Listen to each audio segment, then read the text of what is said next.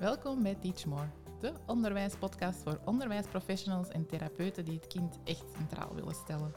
Wij zijn Gert en Carolien, twee experts in de ontwikkeling van kinderen die jullie graag inspireren met een portie ideeën, vernieuwde inzichten en theoretische achtergrond. Waardoor jij je passie voor onderwijs en kinderen weer helemaal voelt aanwakkeren en op maandagmorgen met bakken goesting uit je bed springt.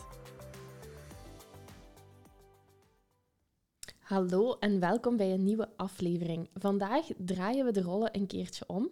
Want uh, ja, ik heb jullie welkom geheten en dat is niet zomaar, hè Gert? Nee, het is niet dat ik dat niet erg vind om niet te starten, maar het is wel om een andere reden een beetje ongemakkelijk om te starten. Ah ja? Ja, vandaag ga jij mij voorstellen of interviewen. ik ben een beetje uh, op mijn hoede van wat er allemaal op mij af gaat komen. Ja, natuurlijk, als ik uh, aan de knoppen zit, dan kan er altijd iets onvoorspelbaar uh, opduiken. Hè? Ja, zo van die vervelende vragen. Ja, dat is ook wel herkenbaar. Insinuaties. ja, klopt. Dus uh, vandaag gaan we jullie volledig kennis laten maken met Gert. En we gaan ervan uit dat, ze, dat jullie eigenlijk Gert totaal nog niet kennen. Dus we starten vanaf nul. Vind je dat oké? Okay? Ja, prima. Gert, vertel ons dan eens, wie zijt jij? Um, moeilijke vraag vind ik altijd om jezelf zo voor te stellen van wat is er belangrijk om te zeggen. Standaard zeggen van oeh, ik heb zoveel kinderen, ik woon daar. Um, ja, ik denk misschien dat het wel belangrijk is om te weten dat ik twee actieve jongens heb die daar heel graag voetballen. Dus heel veel voorbeelden of heel veel dingen die ik meemaak komen langs de kant van de lijn of in het proces van uh, toch aan die voetbal te staan. Um, ik heb een eigen praktijk in Schoten, waar ik werk als psychologisch consulent, zal ik maar zeggen. En ik werk voornamelijk met kinderen met, autisme en ook met heel het netwerk er tussen zowel ouders als scholen, als broers en zussen. ik werk vooral met individuele begeleiding, maar doe ook heel vaak groepstrajecten, omdat ik dat wel heel fijn vind om die verschillende uh, invalshoeken samen te zetten en om dan die stappen te zien gebeuren voor mijn neus. Om dan een aantal situaties ja, te creëren en een beetje in scène te zetten, waardoor er dingen gaan ontstaan en ze eigenlijk hele grote leerstappen maken. Um, wat is er nog belangrijk om te weten? Ik kom uit Antwerpen, hè, Caroline. Mm -hmm. Ja. Dat is een beetje altijd de clash tussen Antwerpen en Limburg hier uh, in Herentals. Dus we hebben een neutraal terrein gekozen. Uh, ja, heel neutraal is het niet, hè? Het is, is nog altijd een plekje in Antwerpen, hè? Zwaar, zwaar. Maar toch al eerder, hè? Voor jullie is het moet ik het zeggen, Herentals klinkt niet hetzelfde als Antwerpen, als ik het uh, in jullie regio zeg. Ja, ik moet zeggen, ik heb er zelf niet zoveel last van. Dus uh, ik, uh, ik aard op dat gebied wel overal. En ik neem mijn accent gewoon mee. Hè. Ja, zolang je geen broodjes moet bestellen of zo, ja, dan, dan, dan gaat het moeilijk, ja. ja. Misschien kun je ineens uh, vertellen hoe dat daar zit, met broodjes bestellen. broodjes bestellen. Dus ja, als je een smos zegt, dan zijn het alleen de groenten. En als je er nog iets bij wilt, dan moet je dat ook zeggen. Wil je een smos met kaas of met, met kaas in hesp of nog iets anders? Niet gewoon smos, want anders krijg je gewoon groenten. Ja, zo was het. Zo, voilà. Um, wat is er nog belangrijk om over mij te vertellen? Misschien dat ik ook wel in het onderwijs heb gestaan. -hmm. um, ik heb tien jaar um, op Christus Koning gestaan, eerst als schoolbegeleider. Um, dat was zowel bij kleuters als kinderen van de lagere school, als secundair. En ik denk zelf dat er ook al eentje hogeschool bij was toen. dat heb ik vier jaar gedaan, heel veel scholen gezien, heel veel geleerd, maar de, ja, in mijn ambt kreeg ik eigenlijk veel te veel uren die daar niet werkbaar waren toen. Dus de stress was echt heel hoog. Ik moest echt altijd crossen van de ene naar de andere school. Uh, hopen dat er geen vuilkar onderweg tegen was. Ja. En dat was echt... Um... Misschien moet je dat stukje wel even kaderen, want ik weet natuurlijk hoe het is uh, in het onderwijs, maar jij was dus ingeschreven als paramedici, ja. waardoor dat je een aantal uren moest maken. Ja, ik was toen, werd ik voor de lagere school um, en ik had nog geen leraaropleiding, die heb ik pas later gedaan. En dan werd ik ingeschreven, inderdaad, uh, volgens mij was dat in het ambt van psycholoog zelf. En dan moest ik 40 uren gaan uh, werken wat maakte dat ik um, ehm, 22 kinderen moest zien in een gewone schoolweek op uh, eh, 12 verschillende scholen, waarvan sommige twee uur, sommige vier uur. Um, ja, en echt, Antwerpen is groot, hè. Herentals mm is er ook nog een onderdeel van. En het was echt wel een hele ruime regio. Ja. Um, en wat ik heel vervelend vond, want je wilt voor die kinderen veiligheid en duidelijkheid bieden en ik kon dat nooit, want ik wist nooit hoe laat ik er wou zijn. Ik wou, allee, je had wel een uurrooster waar je op die momenten moest zijn, maar ja, als er een vuilkar voor u rijdt of een tractor of je vindt niet direct parkeerplek, want dat is ook altijd een uitdaging om aan scholen een parkeerplek te vinden. Um, dat gaf mij wel veel stress. om het goed te doen.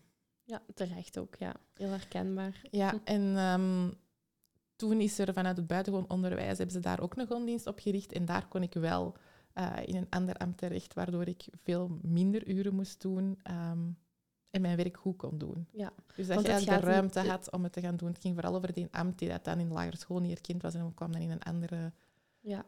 terecht. Want het gaat dan om, het gaat niet per se over minder uren maken, maar het gaat er eigenlijk over als je 40 uren moet maken. Een schoolweek heeft gewoon geen Voilà. 40 uren, dus je krijgt het er niet in rond. Nee, dat ik is het moest voor acht uur eigenlijk beginnen, maar dan moesten die kinderen vroeger naar school. Allee, ja.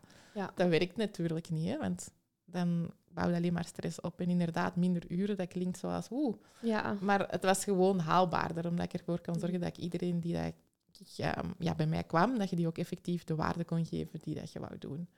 En dat heeft mij heel veel geleerd, want je komt in die klas, je ziet heel veel verschillende leerkrachten, heel veel verschillende leerstijlen, heel veel scholen met allemaal hun eigen visie, hun eigen werking, die dingen op een bepaalde manier aanpakken.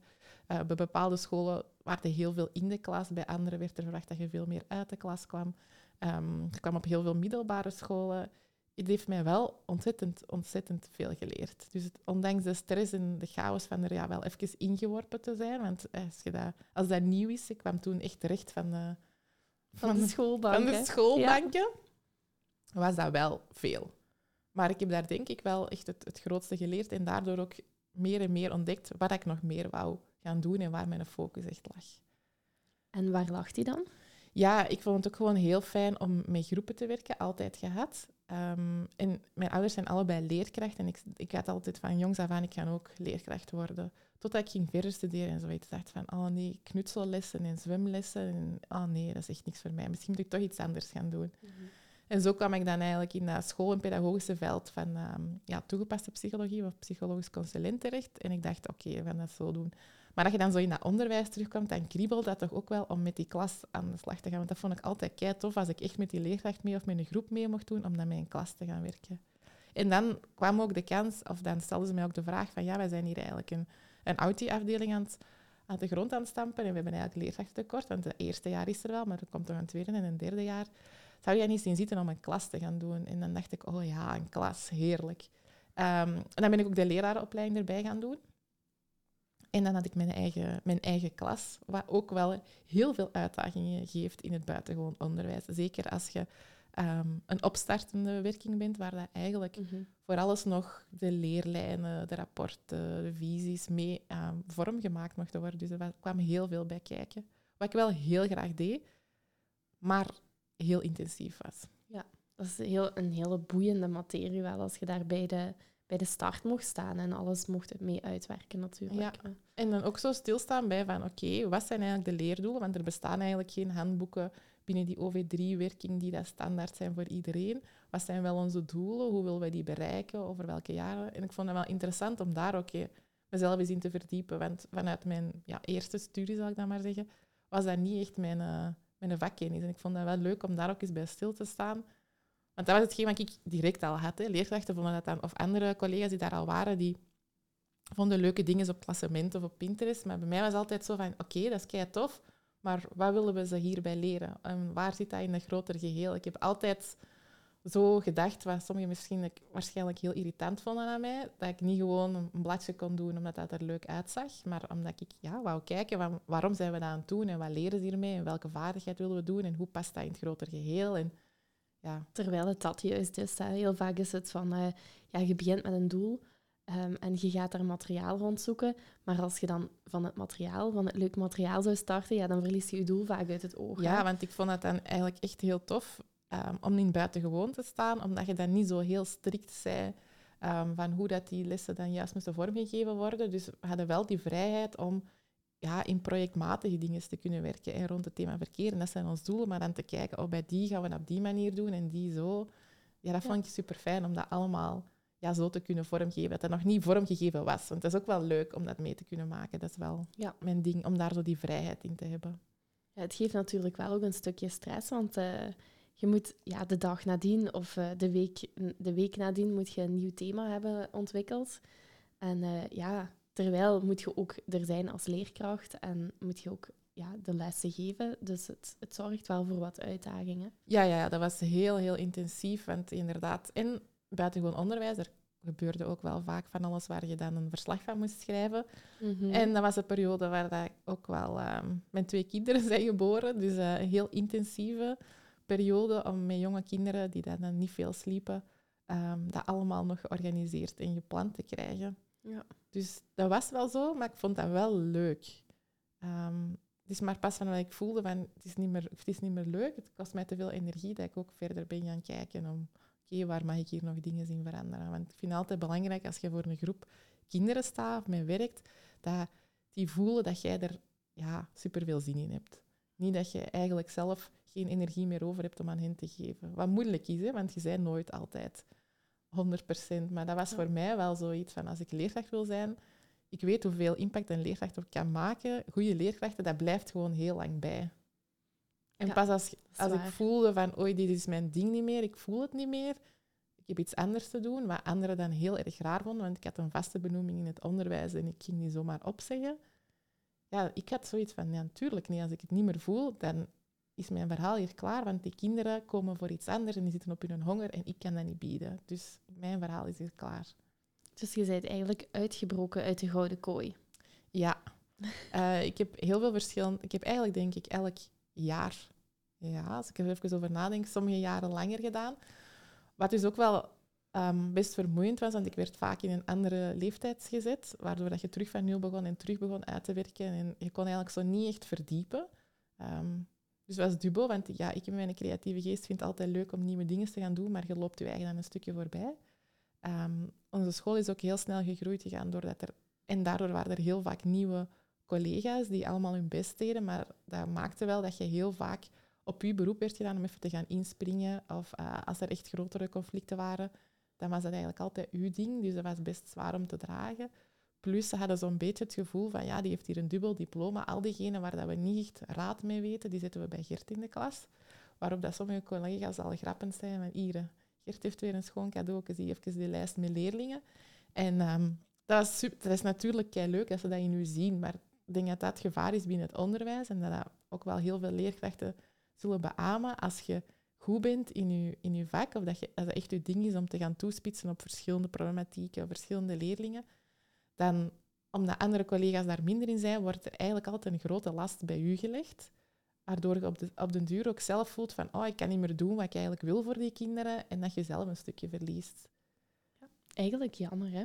Ja, ja, dat vond ik wel. Ja. En ja, wat bij mij dan was, dat, was misschien, dat is misschien een beetje grappig. Ik ben uitgestapt als ik in het vijfde eh, jaar, bij, in, in buitengewoon onderwijs is dat het laatste jaar eigenlijk, Mhm. In het vijfde jaar moest lesgeven, omdat ehm, ik koken mocht geven. En iedereen die, mij een mij beetje, die mij een beetje kent, die weet dat dat echt niet mijn ding is. Ja. En het was even ver weg in mijn geheugen, maar nu, nu dat je het aanhaalt, inderdaad, dat was echt de druppel, hè? Ja, en dat was dan voor mij gewoon zoiets. En dan zei hij van, ik weet dat je dat wel gaat kunnen. En uiteindelijk zou ik dat wel kunnen hebben, maar dat is niet uw ding. En je weet dat dat niet hetgeen is wat je gaat kunnen overbrengen. Je wilt eigenlijk volop in je kracht staan en op je plek staan. En er waren veel andere plekken waar ik voelde van, daar sta ik eigenlijk meer op mijn plek. Maar ja, ze hadden niet echt iemand voor die leeftijdsgroep. En ze dachten, oh ja, Geert kan dat ook wel. Maar ik had zoiets van, nee, allee, mijn stretch is op. Ja. En gewoon koken geven, ik word daar echt niet blij van. Nee, nee. Ik denk dat, dat eh, ja, het is gelijk gezegd, iedereen die je een beetje kent, die weet dat, eh, dat je niet de keukenprinses bent, stilzwijgen om het over te brengen. Hè. Dus eh, Nee. ja, en dat, daar is ook niks mis mee. Hè. Je hebt inderdaad zoveel andere kwaliteiten die Ja. ook tot zijn recht zouden kunnen komen op die, op die andere plaatsen. Hè. En dat is zo wel een dubbele oefening, want langs de ene kant voelde je dan zo van oei, kijk, ik ga hier tekort. En langs de andere kant, je hoeft niet alles te kunnen. Je hoeft niet dat en dat te kunnen. Je kunt evengoed een leerkracht zijn daar. Misschien is gewoon je verhaal hier klaar en moet je gaan kijken wat er nog meer voor je openstaat. Ja, en ik denk dat je daar ook een heel mooi voorbeeld in kunt zijn nu met het te delen. Want misschien zijn er nog wel heel wat mensen wat in hun functie op dit moment zitten en wat zich wel iedere dag eigenlijk eh, de moeite nemen voor hunzelf er wel over te zetten en dan te bedenken van ja, maar als ik het zo doe, dan past het misschien wel nog bij mij. Of als ik het zo doe. En dan ja, ik heb het daarnet ook genoemd, dat stukje die gouden kooi, Mhm. eh, waar dat we denken dat we dan in moeten zitten. Want inderdaad, die feedback heb je heel vaak gekregen. Ehm, van ja, eh, hè, hoe komt het dat jij een, eh, een, een benoeming zomaar laat, laat schieten? Ja, als je inderdaad niet gelukkig bent. Ja, dat was ook hetgeen wat toen directie zei. Van, eh, ja, het is van in de gewoonte dat mensen met een vaste benoeming dan hier gewoon komen opzeggen van de een op de andere dag. Dat is heel impulsief. Ik zeg, ja, eigenlijk is dit niet impulsief. Dit zat er al langer aan te komen en ik voelde bij mezelf dat het niet meer past. En dan vind ik het niet oké voor die leerlingen om er zo te staan. Ja. En dan heb ik inderdaad die beslissing genomen. Wat dat eerst natuurlijk wel heel eng is. Hè? Want ja, je geeft gewoon alles oep, even op. Ja, zeker. En komen we dan nu bij het puntje hoe dat jij ook bij Teach More terechtgekomen bent? Ja, want jij stond daar toen te zwaaien met open armen. Kom maar af, kom bij mij. Joe! Hier ben ik. Ja, nee, wij hebben altijd, ehm, als wij samen les volgden, dat was dan eigenlijk gestart ook op, eh, op een school waar we samen les gaven, dat we postgraduaat samen volgden en dat wij, als wij lessen volgden, altijd zo op zoek waren naar het groter geheel en nog dingen erbij waren. En we waren altijd lerende en zoekende. En ehm, ik heb je toen al wel, hè, toen je Teach More was gestart, was ik ook al vanaf de zijlijn mee aan het juichen van, oh ja, dat is hetgeen wat er Ja. nodig is. En dan dat, is het, dat heeft het onderwijs nodig. Dus dat was al sowieso mijn ding. En ehm, ja, ik heb toen heel veel gesprekken gehad van ik ga stoppen, wat ga ik dan doen? Hè? Eerst was het van ja, ga ik in een groepspraktijk gaan of ehm, ja, waar ga ik naartoe? Want dan zit je zo helemaal terug naar jezelf, hè? zoekende van wat heb ik hier te doen en wat Ja. ga ik doen? En ehm, dan inderdaad kwam Teach More terug volledig in zicht van, ah, jij, zei, jij zei dat altijd al van, hè, ik voel dat jij nog wel gaat komen. We zullen wel zien wanneer. Dus eh, ja, dan kwam daar tijd en ruimte voor. En dan ben ik ingestapt in Teach More, ja. En eerst heb je daar eh even eh, de lessen van schrijfdans op u genomen. Mhm. Want eh, in een ver verleden heb je ook de schrijfdansdocentenopleiding gevolgd. Hoe voelde dat voor u, voor een eh, stapje naar toch wel een beetje buiten de comfortzone te gaan? Ja, ik kleur sowieso graag buiten de lijntjes. Hè. Ja. Ehm, en toen als ik die opleiding van schrijfdansdocent volgde, dan was dat ook ehm, om mee te gebruiken eigenlijk een stuk in het onderwijs. Want ik zag ook heel veel leerlingen, die zaten dan wel al in het middelbaar, maar je zag ook wel dat daar motorisch heel veel vastliep. En ik was altijd op zoek naar andere ingangspoorten om dat te gaan doen. Plus mijn praktijk was toen ook al wel in bijberoep ehm, gestart. En daar heb ik ook schrijfdans heel veel ingezet omdat je daar ook gewoon rond de gedrag en emotionele dingen werkt. Je ziet daar zoveel en je kunt dat ook door de, de muziek en dat sensorisch materiaal, of gewoon op papier, ja, komt je ook heel veel terecht. Dus voor mij was dat eigenlijk, ehm, dat klinkt misschien ver of van mijn bedshow of totaal niet in mijn vak, maar ja, voor mij was dat juist een tool om wel hetgeen te doen wat ik altijd graag doe. En Ja, op is dat papier kunnen ze niks verstoppen. Hè? Nee. Dus ja, hoe dat mensen schrijven, allee, dat zeg ik nog vaak op gesprekken. Of bijvoorbeeld van, ah, dat geschrift. En dan ik zeg, ja, dat geschrift laat ons heel veel zien. Dat wil zeggen dat het op is. Als er geen ruimte niet meer is om dat schrift te gaan doen, dan zien we dat er emotioneel heel veel lo- misloopt. Dus ja, ik, ik ehm, heb bij jou heel veel lessen gevolgd, maar ik bekeek het dan altijd of ik gaf mijn eh, visie van wat je daar nog allemaal mee kon doen op die gedrags- en emotionele ontwikkeling, sociale ontwikkeling. Dat zit ook allemaal in die schrijfdans. Dus Absoluut. dat was ehm, zeker mijn ding. En dan vooral als je het rond die ontwikkelingslijn en zo heeft, hebt, ja, dan kun je dat er allemaal mee inzetten. Ehm, ja, wat minder mijn ding was, maar dat weet je, als, als ik lang het... eh, ja, dat klinkt echt zo... Hetzelfde. Ja, Ja, het neerbuigend. Ja, als ik, als ik lang het, hetzelfde mag geven, wat dan eerder zo de praktische uitwerking is, Mhm. waarvan ik na één ding al weet, oké, ze weten het wel, maar als je daar nieuw in komt, weten natuurlijk graag al die verschillende lessen, maar voor mij is dan één ding, ja, dat is dan hetzelfde. Ehm, dan zat ik daar wel op mijn honger. Ja. En dan Ja. voelde ik weer opnieuw van, ah, ja, Caroline, ik denk dat schrijfdans niet meer 100% mijn ding is, dat ik daar wat breder in mag gaan kijken. En dan hebben we eigenlijk ook ja, uw echte expertise ook even naar boven gehaald. Hè? Voor, Ja. u, voor u ook in Teach More ehm, die plek te geven met de expertise die, die jij ook meedraagt. Hè? Ja, dat is natuurlijk wel een volgende stap. Want het is natuurlijk veel veiliger om bestaande opleidingen of cursussen te gaan geven en die hè, met heel veel vertrouwen of passie over te brengen. Maar als je daar dan helemaal kwetsbaar staat en je eigen ding wilt komen doen, ja, daar had ik wel even tijd voor nodig om daar te staan. Ja, maar je zei het er, hè? Ja. Want uh, ja, ik haal het al even aan. Uh, uw expertise hebben we hier neergezet. Op welk vlak mogen we die expertise dan zien? Um, een groot deel komt natuurlijk vanuit het buitengewoon onderwijs en vanuit mijn praktijk, waardoor autisme een heel grote plek inneemt. Mm um, ik mag wel zeggen dat door, doorheen de jaren in heel veel verschillende contexten te staan en te werken, met heel veel verschillende doelgroepen te staan te werken in scholen, dat ik daar wel heel veel van heb geleerd en dat ik dat ook ontzettend fijn vind om daar uh, uit te delen. Um, ik merk als ik daarover lesgeef um, of vertel dat ik toch wel een andere visie heb als veel anderen. Um, wat ja, een andere blik op de situatie werpt, zal ik maar zeggen. En is dat dan omdat je bepaalde um, overtuigingen hebt daar rond, rond dat autisme? Of is dat eerder omdat je heel die bakken ervaring hebt? Dubbel. Ik, um, dat ben ik wel altijd gehad. Eigenlijk zou het zo moeten zijn, als je studeert, of in mijn richting, dat je een bepaalde therapiestroming volgt of zo. Of een bepaalde visie die je altijd doet. Ja, ik heb dat dus niet. Ik ben, dat, ik ben daar juist een beetje allergisch voor.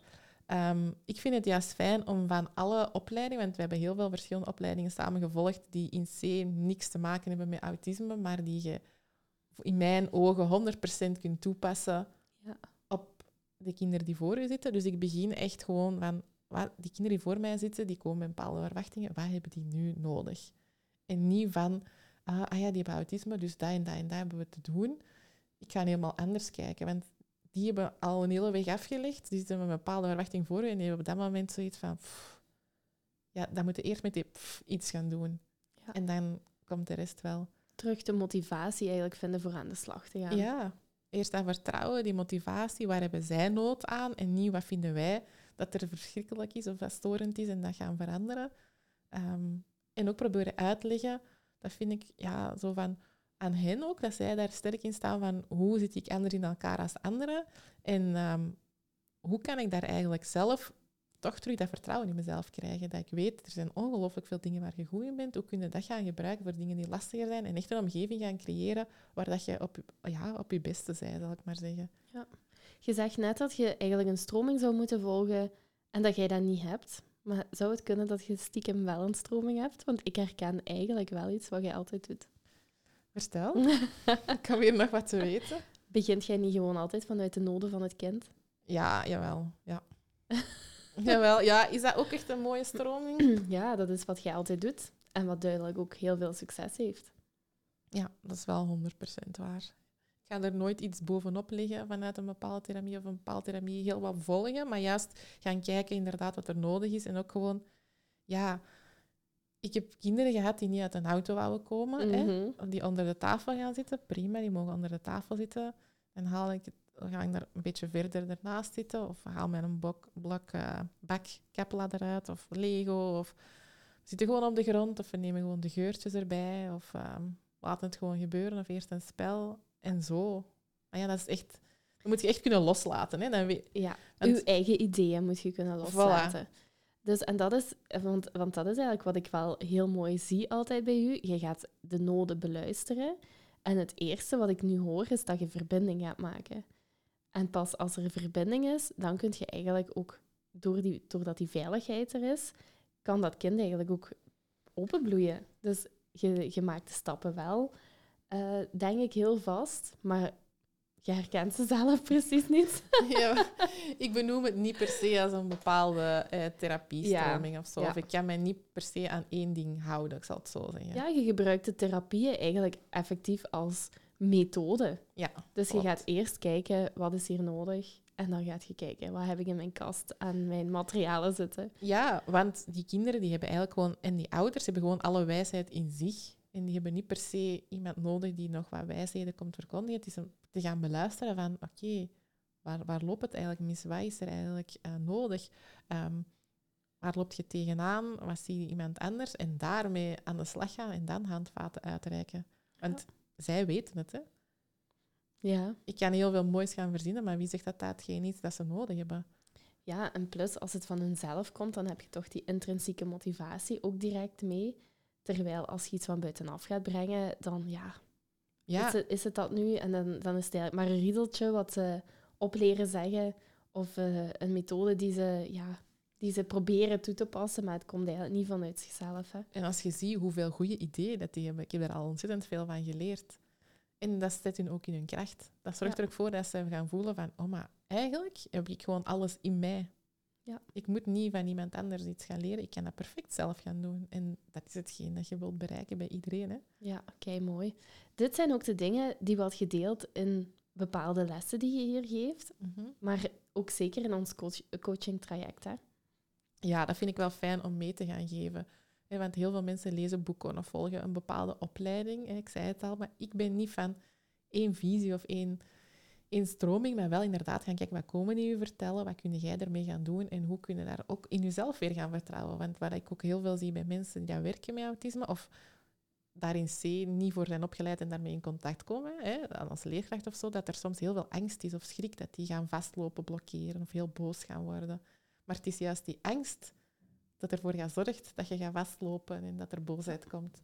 Dus dat er daar ook vertrouwen in kan komen van, ja, maar jullie weten dat prima als jullie gewoon zien wat er verteld wordt en daarmee aan de slag gaan, zonder ook ja, te hard vast te houden aan hetgeen dat er in je hoofd zit, dan is er eigenlijk geen probleem. En ja, dat wil ik je inderdaad heel graag ge- meegeven in die coachingsrijkte, want ik merk dat er heel, heel, heel erg veel nood is naar extra eh, mensen die opgeleid zijn in die discipline. Je geeft ook lessen in het postgraduaat autisme. Wat is juist het verschil tussen die lessen die je daar geeft en het coachingstraject wat je hier inricht? Ja, er blijven lessen voor een grote groep. Hè. Als je een postgraduaat autisme doet, dat zijn algemene lessen. Daar volgen een beetje mee de richtlijnen die zij in hun vorming hebben meegegeven. In het coachingstraject is het echt de bedoeling dat je naar jezelf gaat kijken, hoe bent jij als coach werkende met mensen met autisme. Dus je krijgt ook wel die theoretische know-how, maar ook die vertaling naar de praktijk. Oké, dat stelt zich. Wat ga je dan effectief doen? Hoe pak je dat aan? Je leert naar jezelf gaan reflecteren, maar ook gaan kijken op je werking van wat kun je daarmee gaan doen. En als je dan in een veel kleinere groep doet, dan kun je echt dat proces mee gaan begeleiden. En als persoon gaat je daar een heel transformatie in doormaken, waar dat je niet hebt als je een basis of een, een algemene vorming gaat volgen, zal ik maar zeggen. En wie is er dan juist welkom in uw traject? Iedereen. Nee, iedereen die met kinderen met autisme werkt. ehm, Dus dat Of- is wel een noodzaak, dat ze al met kinderen met autisme werken. Goeie vraag. Ik zou in C zeggen wel, omdat het ook wel echt praktijkgericht is. Ehm, maar ik kan me ook voorstellen dat mensen dat graag willen gaan doen en nog niet echt in, de, in het werkveld zitten. Dat is op zich ook wel interessant, maar dan denk ik dat we samen moeten gaan kijken en dat ze een mailtje kunnen sturen van oké, dit is mijn setting, maar ik wil dat gaan doen.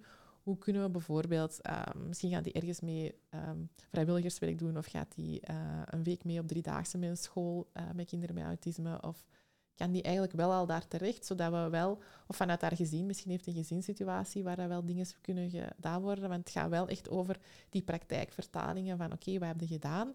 En daar een stapje verder in gaan. En als je dan nog niet echt in de praktijk zit of geen praktijksituaties kunt gaan doen, ja, dan mist een stukje ehm, wat juist die meerwaarde gaat bieden Ja. in deze traject.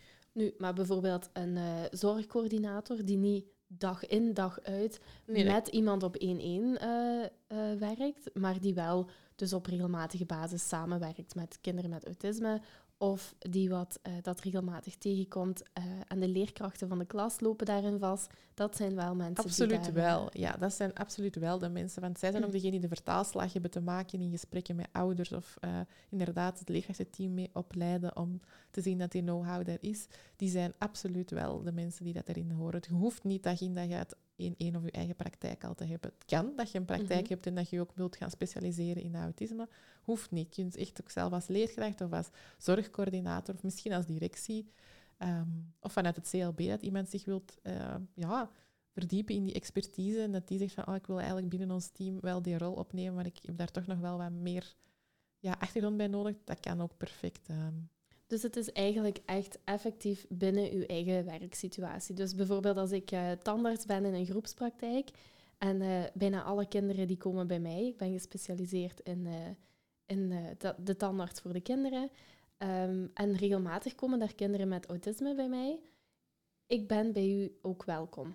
Zeer zeker. En dat klinkt misschien grappig, maar ik krijg heel vaak de vraag in de praktijk: kent jij een kapper die autivriendelijk is? Kent jij een diëtiste die autivriendelijk is? Kent jij ehm, een tandarts die autivriendelijk is? Een dokter? Een orthodont. Ja. Dus die vraag wordt heel vaak gesteld. Een. En ehm, het is zelfs zo dat er de kandidaat ehm, die al op onze wachtlijst staat voor het coachingstraject, dat dat een logopediste is die zich wil specialiseren in het autisme om uh, daarmee aan de slag te gaan. Ja. En die vraag heb ik ook echt super vaak. Uh, hoe kunnen wij daar eh, nog eens gaan in verdiepen vanuit onze expertise? Dus ja, Ja. heel welkom. Ja, en het voordeel is ook natuurlijk als, eh, als er een eigen praktijk is of ehm, als er al een zelfstandige activiteit is, zoals een podoloog, zoals een tandarts, ehm, dan kunnen ze gebruik maken van de KMO-portefeuille. Hè. Dus dan hebben ze ook nog eens 30% eigenlijk wat ze kunnen van de subsidies eh, terugtrekken. hè. Ja, en dat is altijd leuk om te doen als je Dat vind ik cadeautje krijgt. wel. Je moet al zoveel belastingen betalen. Als je dan toch eens even iets terug kunt recupereren en voor jezelf kunt kiezen, dan eh, is het de moeite waard om dat te doen. Hè? Absoluut. Dus eh, dat willen we toch ook nog wel even meegeven. Hè. Nu, ehm, binnen onze eh, vormingen van Teach More heb je nog een andere expertise die je eh, helemaal hebt uitgediept en de diepgang hebt gevonden. Ehm kunt je daar ook nog eens iets over vertellen? Bedoelt je executieve functies? Ehm, ja, bijvoorbeeld. Ja, je hebt zoveel expertise Nee, nee, natuurlijk. Maar ja, voor mij zit, zit executieve functies ook wel verbonden aan autisme. Of een- dat dat ook wel mijn expertise daarvanuit verder is gegroeid. Omdat een van de moeilijkheden bij kinderen met autisme is ook dat die executieve functies anders zijn gaan verlopen. Dus ik heb daar toen ook heel veel... Ik kwam dat heel vaak tegen in de praktijk. En ik ben mij daarin gaan verdiepen. En ook gaan zien van hoe zit die ontwikkeling eigenlijk in elkaar. En ook gaan kijken dat dat iets is dat bij alle kinderen nog volop in ontwikkeling is. Dus als we Mhm. daarop gaan focussen, dat we daar dan niet alleen zijn voor kinderen met autisme, maar ook voor al die anderen die in de klas zitten. Wat ik wel super interessant vind, want ik hoor van leerkrachten, en ik weet ook hoe dat, dat is in de praktijk, dat het wel moeilijk is om voor iedereen een gepaste aanpak te doen. Dus als we dan weten dat dat iets is wat bij iedereen in ontwikkeling is, en als we dan weten hoe dat die ontwikkeling verloopt en wat wij daarin kunnen doen, ja, dan vind ik dat wel een hele fijne om mee te geven. Ja, eigenlijk legt je daar de basis. Hè? Ja, We hebben het, eh, of ja, een term wat tegenwoordig eh, heel hip is, is ook eh, die neurodiversiteit. Ehm, waarmee dat ze eigenlijk willen zeggen van ja, is het nog nodig om iedereen een apart label te geven? Is dat eigenlijk ook een stukje waar dat je daar eh, voor pleit dan? Goh, dat is een moeilijke vraag. Ik vind dat eh, labels ook wel kunnen zorgen voor helderheid bij die kinderen zelf. Ehm, dus voor de kinderen zelf om te weten hoe dat ze in elkaar zitten, hoe dat hun hoofd werkt, wat ze nodig hebben, vind ik het wel belangrijk om dan wat meer te weten. Langs de andere kant vind ik het voor leerkrachten dan weer fijne om te weten dat er, ehm, als je rond labels of eh, kinderen met verschillende diagnoses, dat je een aantal dingen weet die eigenlijk bij iedereen ehm, ja, een hulp zijn als je daarop gaat inzetten ja, dan is dat wel een heel groot handvat. Dus ik zit in eh, een mixed, eh, met mixed feelings daarover. Ik snap hem helemaal. Want inderdaad, eh, door eigenlijk ja, een algemene aanpak te geven, wordt het ook draaglijker. Hè? Als je een klas van 24 kinderen hebt en daar zijn, eh, neem nu zes kinderen, één op vier, tegenwoordig met, met toch wel een label, Mhm. uitgaande van alle labels dan, dan is dat toch wel heel wat aanpak qua differentiatie, plus de gewone differentiatie die al verwacht wordt in een klas. Dus als je dan die basisaanpak kunt geven, is wel geruststellend voor een leerkracht in de klas. Ja, en ik denk ook een hele goede houvast dat je weet van, oh, ik ben hier eigenlijk voor iedereen, want heel veel leerkrachten hebben het gevoel van, ik kan er niet zijn voor iedereen. En als je dan weet van, dit is iets waarbij iedereen met of zonder ontwikkelingsstoornis of andere problematiek eigenlijk volop in ontwikkeling is en we kunnen daarin gaan graderen, ja, ik denk dat dat wel fijn is om die houvast te hebben. Heel zeker. En die, ehm, als we even gaan kijken in ons aanbod, dan vinden ze dat eigenlijk terug bij labels in de klas. hè? Ja, klopt. Dat Dus, is eigenlijk eh, een basis voor alle andere. Dat is eigenlijk als je die mee hebt, ja, dan heb je dan een goede houvast in je school, in je werk. En dan kun je gaan kijken, oh ja, maar ik heb heel veel kinderen met autisme, ik wil eerder die autisme gaan doen. Of ik weet nog niet heel veel over de executieve functies, ik wil mij daarin gaan verdiepen. Of eh, rond hoogbegaafd of beelddenkers, dat zijn dan niet de vorming die ik geef, maar dat is ook wel een verdieping die na die labels kan gaan komen als je merkt dat dat iets is dat ja, iets is waar je je wilt in verdiepen of dat vaak in je klaswerking tegenkomt of zo. Die labels in de klas is eigenlijk ook een hele mooie als teamgerichte, als ik dat zo hoor. Ja, ja, ik zou hem heel erg aanraden. Omdat je dan echt wel met je team dezelfde houvast hebt, die lijnen kunt doorzetten overheen de jaren. Ehm, want dat is iets dat niet eh, in een bepaald jaar gekoppeld is, dat dat Mhm. niet specifiek eh, voor u is, maar dat iedereen eigen kan gaan maken en gewoon kan meenemen door heel de werking. Dus ja, dat vind ik daar wel een hele fijne voor. Uiteindelijk, het, het aanbod dat jij binnen Teach More verzorgt, eh, is enerzijds echt wel kennis, hè, wat je deelt. Super, ja, en, eh, die, we hebben het hier net al gezegd, van uw expertises, die zijn, die zijn eigenlijk ja, super. Dus daar deelt je een stukje uw kennis in. En dan het coachingstraject is echt wel die verdiepingen. Klopt. Ja. En ik probeer ook zoveel mogelijk praktijkvoorbeelden, omdat ik heel veel zie bij mij Mhm. dan in de praktijk of op scholen waar ik kom of voorbeelden die er zijn, om dan vanuit daar te gaan vertrekken, wat veel, of bij mij toch, mijn leerstijl misschien, wat veel beter blijft hangen van oké, waar heb je het over? Want je kunt heel vaak mooi een theorie volgen, maar als je dan terugkomt, dan zie je heel vaak, ja, maar dat, is- dat is hetzelfde hè, als we daar hebben gehoord. Ah, oké, ja, zo heb ik dat niet bekeken. Dus ook wel die koppelingen naar de kinderen die voor u zitten, dat gedrag dat ze tonen, we geven nu eigenlijk echt op een, op een dienbladje waar dat ze nood aan hebben. En dat je dan die vertaling maakt naar die theorie van oké, dat gaat daarover. Zo Ja. verloopt die ontwikkeling. Daar zitten we nu en dat mogen we gaan doen. Het is ook omdat je natuurlijk zo breed opgeleid bent en buiten de lijntjes verschillende keren al hebt gekleurd in zelf eh, opleidingen volgen, dat je allemaal die verbanden mooi kunt leggen. Hè? Dat vind ik het leukste om te doen. Om Ja. alles, zo, als alles mooi in elkaar klikt en om te kijken, ja, maar dat gaat daarover en dat gaat daarover. Ja, dat geeft mij helderheid en ik denk ook anderen. Dat is daar toch vanuit. ook, eh, die holistische visie eigenlijk. Hè? Ja, En dat is ook wat binnen Teach More heel goed past. En daarom denk ik dat, het, dat onze wegen ook altijd zo mooi eh, samen zijn blijven lopen, omdat we daar toch wel ja. die gelijklopende visie hebben. Ondanks dat we vanuit een heel andere invalshoek starten, eigenlijk toch op hetzelfde neerkomen. Dat maakt het juist mooi en Ja. leuk. Van, Inderdaad. ja, zo zie ik het ook, maar... hè, Neem dat stukje nog mee of kijk eens naar dit. Of, eh, ja. Ja. Absoluut. Ehm, naast die expertise van eh, executi- executieve functies, heb je nog een expertise ontwikkeld? Welke? ja, ik snap dat je ze nu even vergeet.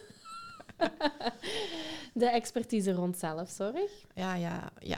Dat heb ik eh, heel mooi mogen voelen gedurende de jaren. En met ehm, ja, een hoofd dat nooit stopt en altijd heel veel ideeën heeft. Met ehm, ehm, actieve kinderen die weinig Mhm. slapen en die op veel vlakken uitdagen.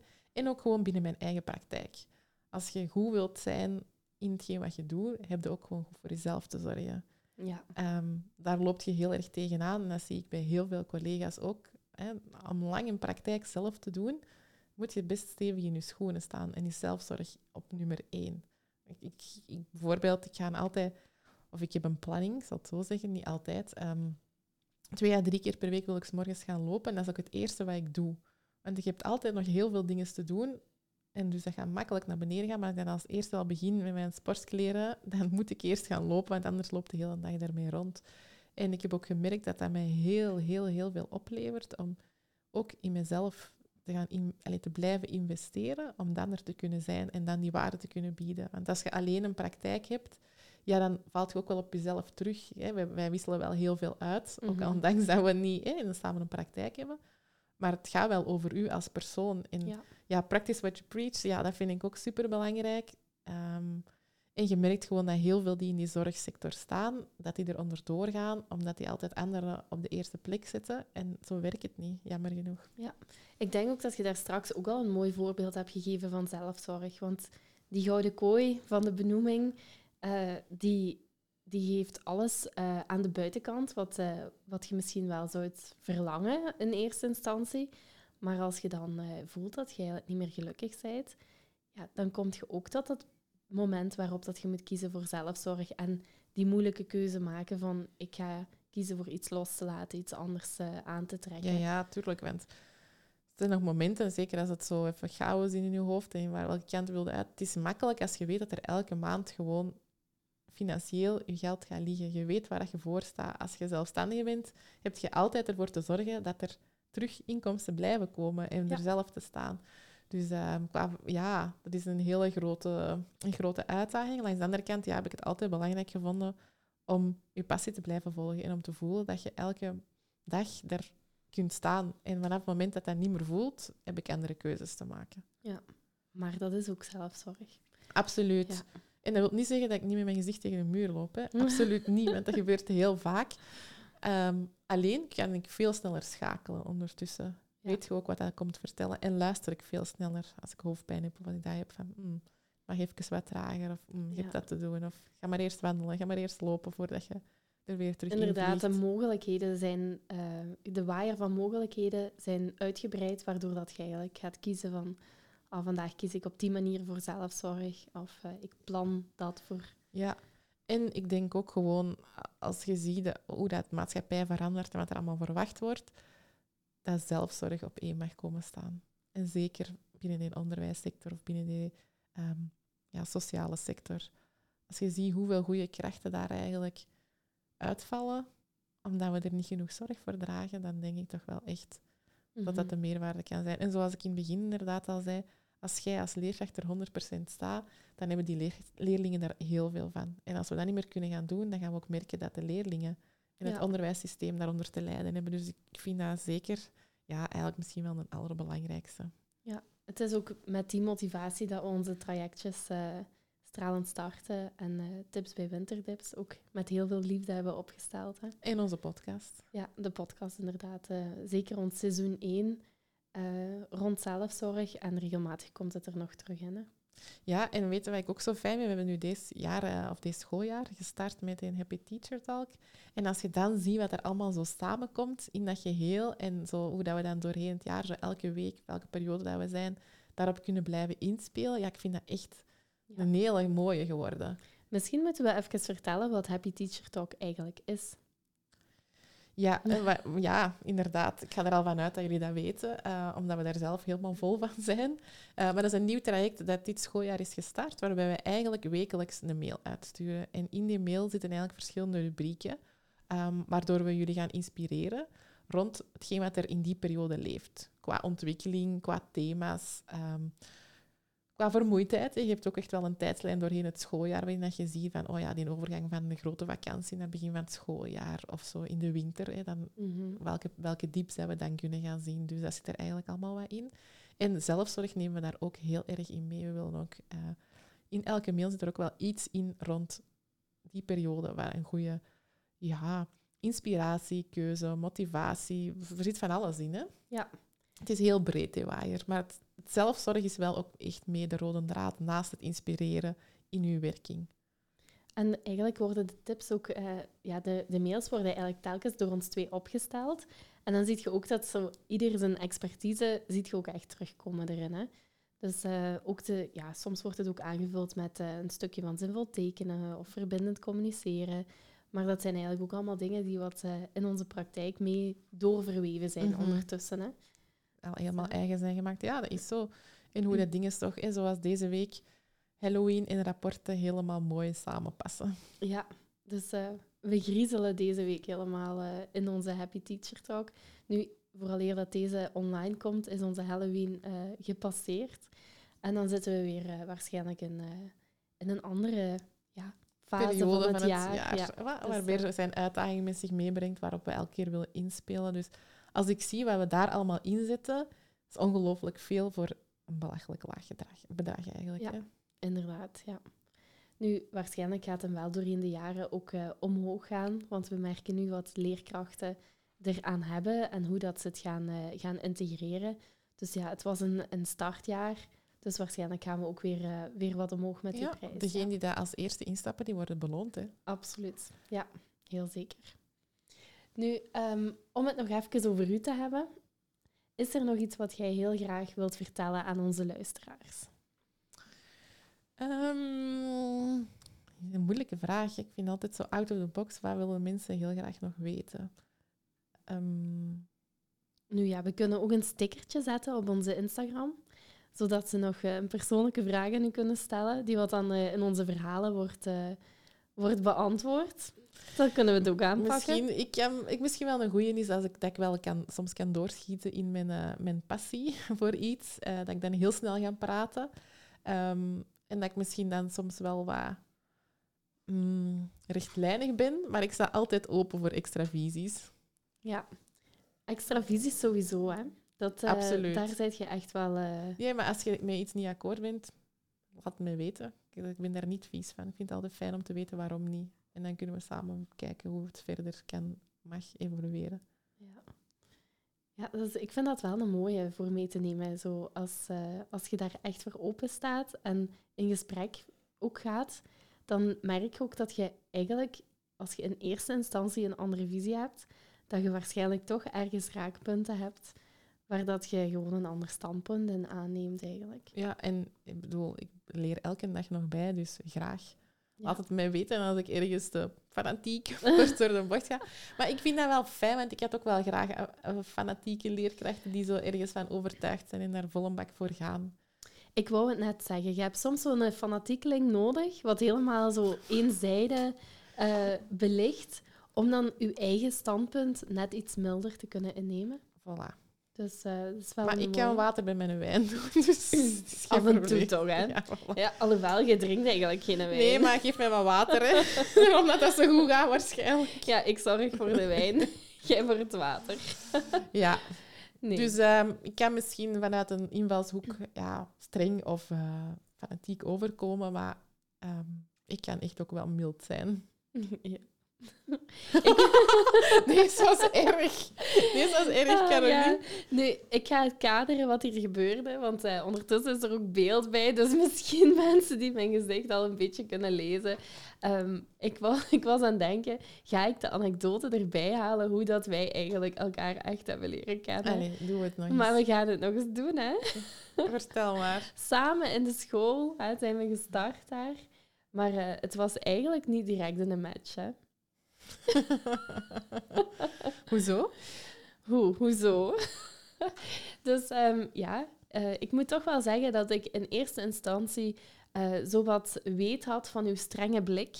En uh, ja, zo misschien toch ook wel een beetje die rechtlijnigheid of zo. Die, zo je, zei, je hebt het daarnet zelf ook gevoeld van ja, oké, je doet een voorstel voor iets, maar ja, wat is het hoger doel? Bam.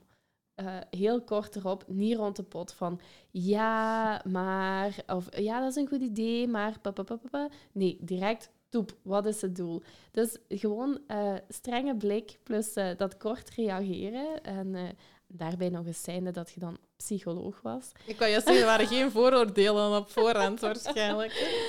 Oh ja, dat, zijn de, dat was in mijn hoofd, waren dat altijd zo mensen die zo gingen zitten en dan zo naar u keken van... Hmm, uh, wat heeft deze hier te verstoppen en u zo direct wilde ontleden. Uh, daar ging mijn schild gewoon al van omhoog. Dus uh, ja, ik kan begrijpen dat, dat hetgeen wat je zegt van ja, streng, streng overkomen, of zo is het uiteindelijk ook bij ons begonnen. Hè? Ja, en ik stel misschien ook wel gewoon veel dingen in vraag. Ik ga niet zomaar ergens vanuit en dat is ook wel best irritant hè, voor anderen. Ik Ja, ga niet gewoon zoiets doen omdat je dat al jaren doet. Hè. Ja, maar we doen dat al jaren zo. Ja, maar het werkt niet. Het loopt daar altijd mis. Waarom zit je dat aan toe? En ja, dat is niet zo leuk. Hè. Dus ik weet dat wel. Ik mag daar misschien wel een beetje... En dan bij u is dat zo één korte vraag, maar je, zei dan, je, je hebt direct de situatie helemaal gezien en je hebt direct zo het pijnpunt en dan die ene korte vraag is echt zo, ah, nou, dat is echt de, de nagel zo op de kop. Ja, ik ga nog wat verbindende communicatie blijven volgen. Nee, dat is niet waar. Ik doe dat sowieso wel, maar dat kan inderdaad op dat moment wel fel binnenkomen. Ik weet niet. Ik denk dat er ook voldoende mildheid is. voilà. Dat durf ik ondertussen toch ook wel al te zeggen. Anders Jawel, waren we niet uh, wel. zomaar elf uh, ik, jaar ben hier verder. niet, uh, ik ben hier niet om mensen af te breken, absoluut niet. Maar ik vind het gewoon zelf interessant om dingen in vraag te stellen. Ik vind zelfs niet dat het met afbreken te maken heeft. Ik vind zelfs dat het uh, gewoon die to-the-point vraag is waarom dat jij juist zo goed bent in dat coachen. Dat laat, je stelt eigenlijk één kleine korte vraag en je laat de mensen daardoor nadenken over hun eigen functioneren, de methode die ze gebruiken, de manier waar dat ze tegen een, bepaalde, um, een bepaald gedrag bijvoorbeeld daar tegenover staan. Dus ik vind dat juist helemaal niet afbrekend. Nee, want het is ook wel echt de bedoeling dat je dan juist daardoor sterker in je schoenen Ja. staat, omdat je weet wat je aan het doen bent. Absoluut. En ik denk En dat, dat, gewoon voelt, want ik wil juist dat je niet zomaar theorieën volgt, maar dat je ook voelt, klopt dit voor mij, past dit bij mij? Ja. Voel die kinderen ook dat dat werkt. En niet alleen maar uit je hoofd, maar echt ook die combinatie met je hart. Ja, dat is juist eigenlijk mijn ding. Maar ja. Dus ik denk eigenlijk dat we dat stukje van daarnet, uh, waarbij dat je je bijna verontschuldigde voor deze mooie vaardigheid, denk ik dat je juist mag aannemen als expertise waarom dat jij zo'n mooie en fijne coach bent. Ja, maar je weet het misschien best op voorhand. dat is waar. Maar ik vind wel, um, als mensen willen luisteren wie we zijn, dan kunnen ze dat doorheen de podcast wel al ja, goed voilà. beluisteren. We zijn echt wie we zijn. Absoluut. Hè. 100%. Ja. Ja, wat je hoort is wat je krijgt. en dat is niet zo... Allee, dat is niet anders bij een podcast als bij een vorming. Ja. Voilà, zo dus, is dat. Voilà, ik denk dat, dat, dat, we dan wel alles verteld hebben. Hè? Super. Ik zal nog zorgen voor die vraagsticker in het verhaal. En dan uh, kunnen de mensen eventueel nog een vraagje bijstellen Plezant, als ze dat hè? willen. Ja, dat vind ik toch wel altijd leuk. Die glimlach op je gezicht, dat is ongelooflijk. Stel maar vragen. Prima. Dank u wel voor het luisteren. En dank u wel, Gert, voor hier uh, uzelf helemaal bloot te geven in de kennismaking uh, met Gert. En uh, tot de volgende tot keer. Tot de volgende.